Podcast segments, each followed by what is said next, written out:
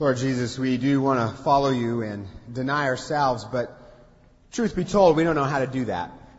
So, Lord, please use your word tonight to teach us, to make us different people, to transform us, and, and we'll be grateful. We pray this in your name, Jesus. Amen. You probably don't know this about me, but I have a split personality. It's true. Let me give you an example. Sometimes I'll be driving down the road in my car, listening to Christian music, maybe singing along, maybe even praying, and then someone cuts me off or drives too slowly, and suddenly I begin to behave not like Jesus would behave. And there I am, just sort of singing to God, How great thou art, how great, hey buddy, thou art. Split personality. Living for Jesus one minute, denying him by my actions the next. And maybe some of you can relate. Maybe, for instance, you come to church and, and feel inspired by the music and motivated by the message, but no sooner are you out the door than you find yourself gossiping about someone or, or judging someone in your mind. Maybe you make a New Year's resolution to control your temper, but by kickoff time at the Rose Bowl, you're yelling at your kids. Split personality, being who we want to be one minute, and then being who we don't want to be the next. That's pretty much Peter's problem in the story that we just read. He figures out that Jesus is the Son of God, which is great. In fact, Jesus gets so excited about it, he gives him a new name. He says, You're not going to be Simon anymore, you're going to be Peter, which means the rock. But then when Jesus goes on to say that he's going to go to Jerusalem and die on a cross to forgive sins, Peter says, No, Lord, an oxymoron, two words that don't go together. And then Jesus says, Get behind me, Satan, which must have been devastating for Peter. You can sort of imagine if someone had asked him at the end of the day, Hey, Peter, how was your day? What he might have said, right? Oh, it was okay. My spiritual mentor called me Satan, but other than that, it's fine. Peter's got a split personality. On track with God one minute, denying him the next. And what he discovers is that if he's a rock, he has a terrible tendency to roll. As do we all. So how do we get out of this dilemma? How do we become the kind of people that we want to be on a consistent basis? Two things from this story. First is we have to follow the real Jesus, not the Jesus that we make up. You see, it's not so much that Peter doesn't want to follow Jesus, it's that he wants to follow the Jesus of his own invention. To Peter, what Jesus being the Messiah means is that Jesus is going to come in and, and kick out the Romans who've been occupying Israel for, for decades. And maybe when Jesus is done with that, maybe he'll do something nice for Peter. Maybe promote him to a vice Messiah or something like that. That's the Jesus that Peter wants to follow. It's the same with the crowds who welcomed Jesus into Jerusalem on Palm Sunday, which we celebrate tonight.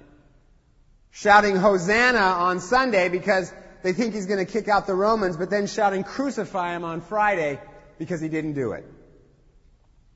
And truth be told, I'm a lot like that. Willing to follow the Jesus that I make up, willing to follow the Jesus that does nice things for me, but not always willing to follow the real Jesus. And there are a lot of made up Jesuses out there. For instance, there's the Jesus who's just a great moral teacher, but not the only Son of God. That's a favorite made up Jesus of a lot of people. The problem with that made up Jesus, though, is that the real Jesus said that he was the unique Son of God, which makes him either crazy or right. And he didn't act like a crazy person, so he must have been right. Not only that, but who wants to follow a moral teacher? Because all moral teachers do is give you a bunch of rules. Jesus gives us a relationship. Who, who needs rules, right? It's like an endless grammar lesson. That doesn't bring anyone any joy. So that made up Jesus is no good. Then there's the Jesus who's our cosmic busboy. There to meet our every demand. Make our careers go well. Make us sort of comfortable and happy. But the problem with that made up Jesus is that happiness is overrated because it's based on what's happening around us, as the word implies. And that's why the real Jesus didn't come to make us happy. He came to make us whole. Because when we're whole, we can have joy in all circumstances, and that's better. And then there's the convenient Jesus, the Jesus who never asks anything of us, doesn't ask for our time or our money, just lets us do whatever we want to do. But the problem with that Jesus is, if we follow him, we're not really following anybody but ourselves and our own desire. And that's dangerous because a lot of times we don't know what's good for us. There are a lot of made up Jesuses out there, and if we follow them, the result is we get a split personality. Following the real Jesus one minute, and then when we don't like it, switching teams and following our own desires. So the question that Jesus asked in this story is the right question. Who do you say that he is? A teacher? A busboy? A convenient fiction? Or the risen Lord who's the forgiver of your sins and the leader of your life? And how we answer that question is very important because where we end up in life depends on who we're following. And if we're following a made up Jesus, we're going to get a split personality. But if we're following the real Jesus, we'll end up becoming more like him, which is great because he was pretty cool. We need to follow the real Jesus. Which brings me to my second point, and this one is uncomfortable. Because what the real Jesus asks of us is that we deny ourselves and follow Him. Deny ourselves. Ugh, this sermon's just getting better and better, isn't it? That doesn't sound very good, deny ourselves. But I think we have to figure out, we have to know what deny ourselves means. Because I don't think it means we go around making ourselves miserable. Jesus doesn't say, if you want to follow me, you have to really hate it. He says, you need to deny yourself. And to deny something means to disavow any connection with something. It's what Peter is going to do a little later in the Gospels. He's going to deny Jesus. Remember they asked Peter, do, do you know this Jesus bloke? And he says, I don't know the man. Have no connection to him at all. And so when we deny ourselves, that's, we say the same thing about ourselves. I don't know the man. No connection. It's what, it's C.S. Lewis's point that humility isn't thinking less of yourself. Humility is not thinking of yourself at all. And doesn't that sound freeing? Not to always worry about yourself. Am I okay? Am I happy? You know, do people like me? But just to be free from that.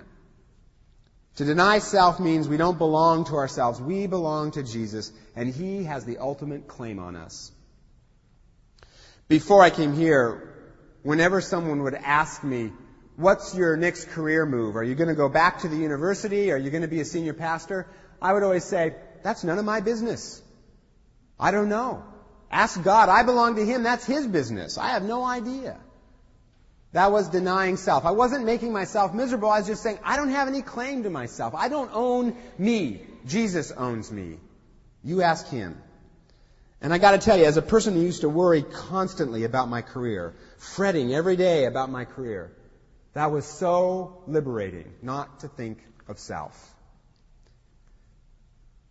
To deny ourselves and follow the real Jesus means that what we find is freedom and joy. Let me ask you a question. Do you believe that? Do you believe that to deny self and follow Jesus leads to joy? Because if I were you sitting in the pews, I'm not sure I would believe it. In fact, if I were you, I might be sitting there thinking, ooh, denying self, hmm, wonder when that benediction is coming. How long, how much longer? Let's bring the band back, you know, my friends, may you grow in grace. Let's get on with it. That's kind of what I start to think whenever I think of, hear about denying self. I mean, I think that and I'm preaching this sermon. So if y'all are thinking that, you're excused. If you're not picking up what I'm laying down, I understand. But here's the thing. When we believe that denying self leads to nothing but misery, we miss something very important out of what Jesus is saying. In fact, we miss the same thing that Peter misses in this story. When Jesus says that he's going to deny himself, be crucified, and then raised on the third day, and Peter says, No, Lord, that sounds terrible. What's Peter leaving out? What's he forgetting about? That Jesus said, he's forgetting about the raised from the dead part, the raised to new life part. All he's hearing is the, the, the denying self, the suffering part. He doesn't hear the new life part. But that's our promise. When we deny ourselves and follow the real Jesus, we get a new life, a better life, a richer life that nobody can take away from us. Jesus puts it this way. If you try to find your life, you'll lose it. But if you lose it, you'll find it. Kind of confusing, isn't it? If you lose it, you'll find it. If you find it, you lose it. Kind of Zen-like, right? But it's true if you think about it. What do we get when we try to find our life? When we try to secure our life and make ourselves happy? What do we get? Well, we get a lot of anxiety. All that striving to get ahead, all that keeping up with the Joneses, grasping for mo- more money just makes us anxious people. It's like Gershwin's line in Porgy and Bess. Folks with plenty of plenty got a lock on the door, afraid someone's going to rob them while they're out making more. When we try to secure our lives, we just get anxious.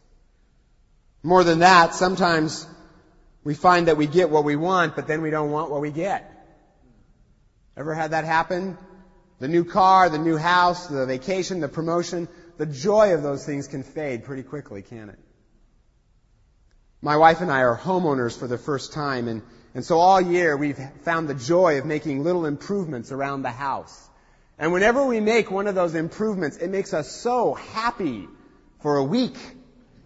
Ten days tops. And then we think of a new improvement that we want to do. And, and, and, and what we've discovered is that we are so close to eternal happiness. In fact, it's always just one purchase away.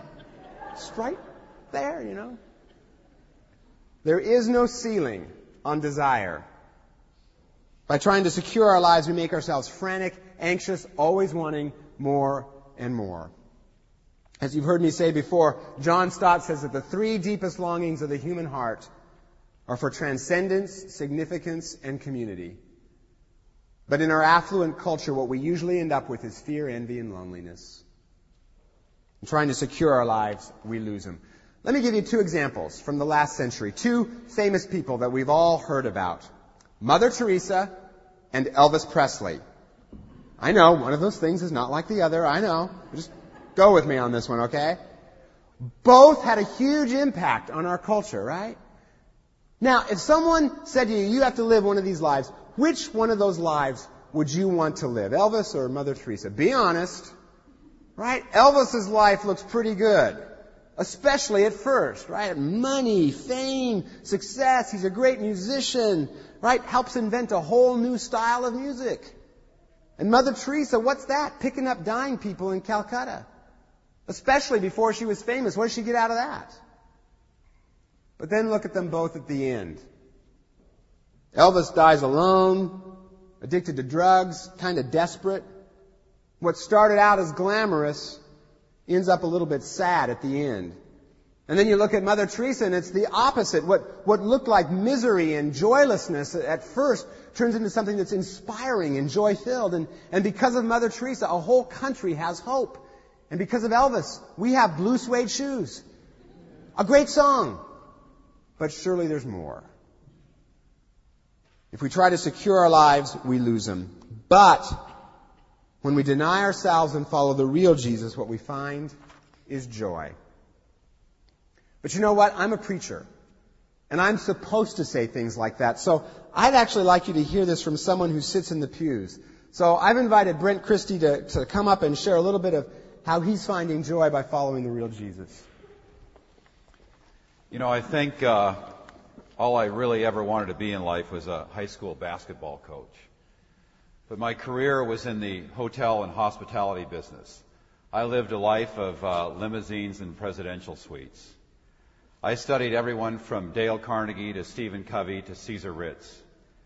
I was a director and I was a pretty good promoter. You see, I loved, I loved making decisions. And I loved convincing everyone that they would love the decisions that I made. you see, I think politely, I instilled fear in others out of my, my own fear of losing control. But I was approaching uh, what uh, Buford would call halftime in my life. I'd had some success, but I was looking for significance. There was a void that couldn't be filled with more prestige and promotions and power. And every time I'd put more material things in the void, it just kept getting bigger. I was looking for purpose, and I was looking for my passion. Last June, um, I heard a, a, here at church about Eastside Academy, and they needed mentors. So I gained the courage to overcome the fear to walk into a room that I didn't control to learn about becoming a mentor. Shortly thereafter, I joined a small group. I attended a Christian leadership summit. By the way, it was the best management course I ever took in my life. And I joined the board of Eastside Academy. But I couldn't sit on a board. I needed to serve. But more importantly, I needed to know who I was serving. So I showed up at an outing on Lake Sammamish for the students of Eastside Academy. But it ended up being a gray and cold day. Not surprising, I guess. And after the hamburgers were gone, there wasn't a lot going on. So we picked up a basketball. And God showed up.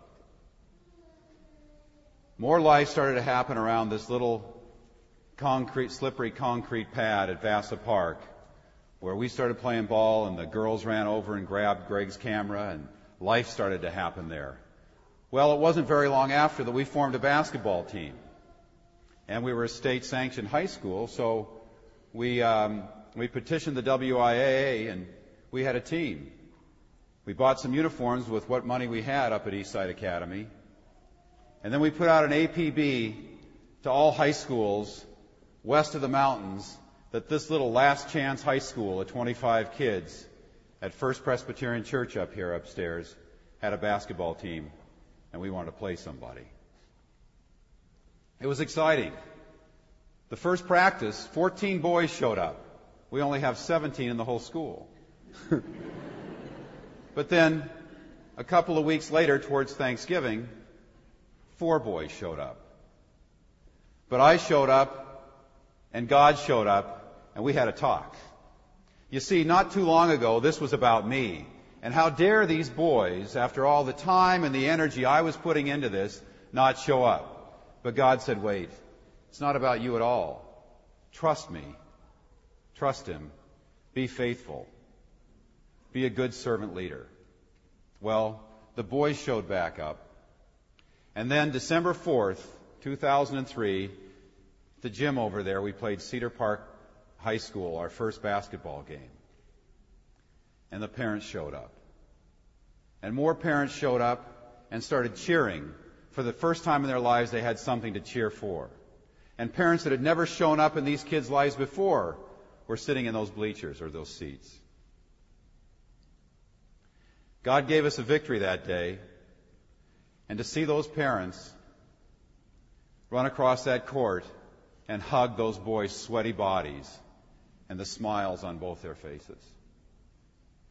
You see, God was creating fellowship, He was creating family, He had created community, and He had restored trust and hope and faith where there was none. And I was one of those people that thought about these last chance kids.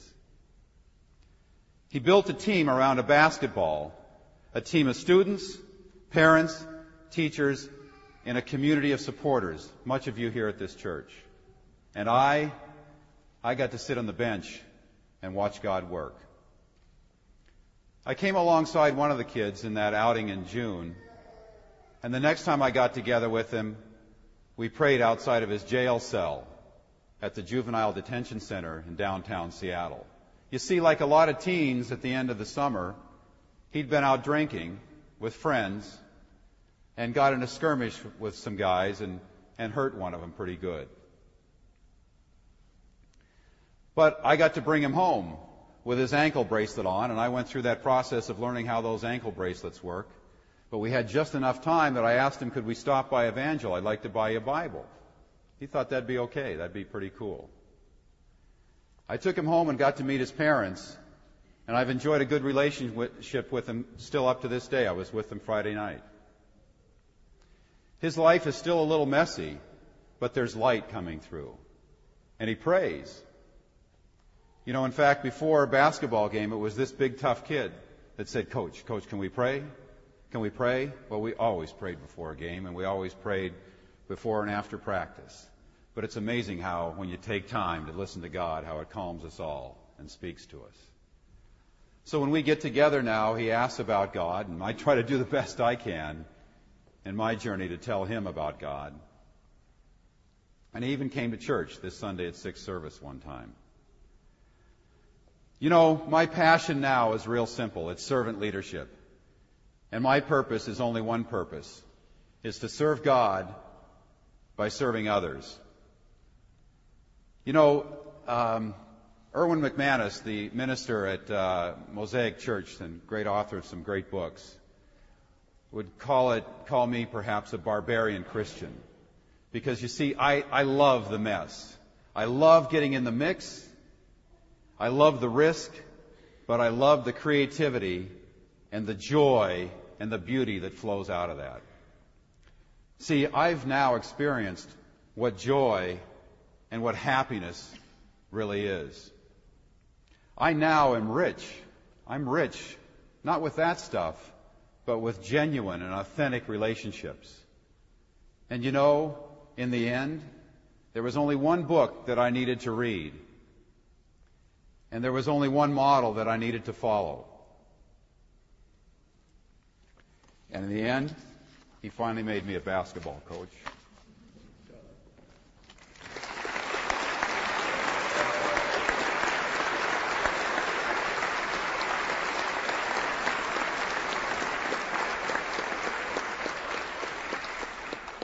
Too bad he's so miserable, huh? You see, it sounds difficult and harsh at first to think about denying self and, and following Jesus, and, and I'm sure, truth in advertising, sometimes it is. I'm sure there's times when Brent feels discouraged or frustrated, maybe doesn't want to show up to practice himself, but in the end, it brings new life. He is getting to come alongside at-risk kids and watch their lives blossom. How cool is that? And it doesn't happen overnight. By his own admission, Brent's not perfect, but he's on a journey. And it certainly is not going to happen through a lot of self-discipline. The only way that's going to happen in our lives is if we get to know the real Jesus by praying and reading the scriptures and, and being around his people. And then he will give us the ability to do this. And, and don't worry, no one's asking you to go out and do something huge right off the bat. No one's asking you to be Mother Teresa. But you can care for a neighbor or teach Sunday school or listen to a coworker who needs a sympathetic ear. And then gradually, as we turn from self and follow the real Jesus, we begin to experience joy. You know, in this story that we read, Peter is a divided man, just like you and just like me. Following Jesus one minute and then following self the next. But Jesus says that he will make Peter into a rock and that even the gates of hell will not prevail against God's purposes. And that's what he does. We don't remember Peter by his original name, Simon. We remember him as Peter, the rock, the, fa- the, the, founder of the church, the great preacher at Pentecost, the disciple who was willing to be crucified upside down for Christ's sake.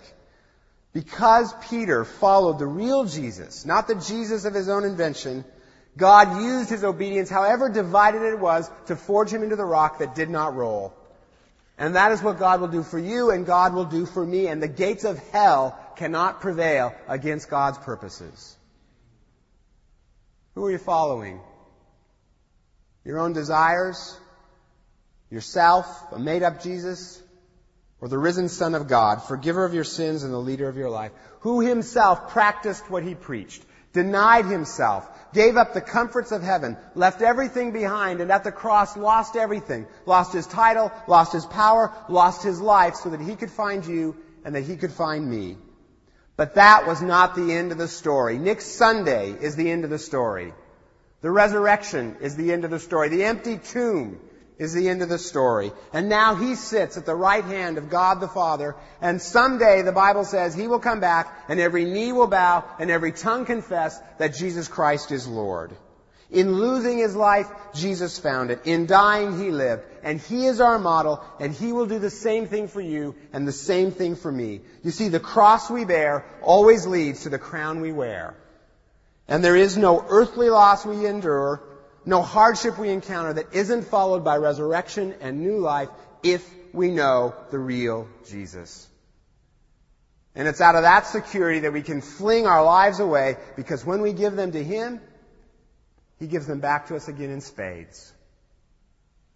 Lord Jesus, thank you so much that when we deny ourselves and follow you, we get joy and we get freedom. Lord, help us to live this out. It's hard to do. Help us to live this out so that we can become more like you. Do this and we'll be grateful people. In Jesus' name, amen.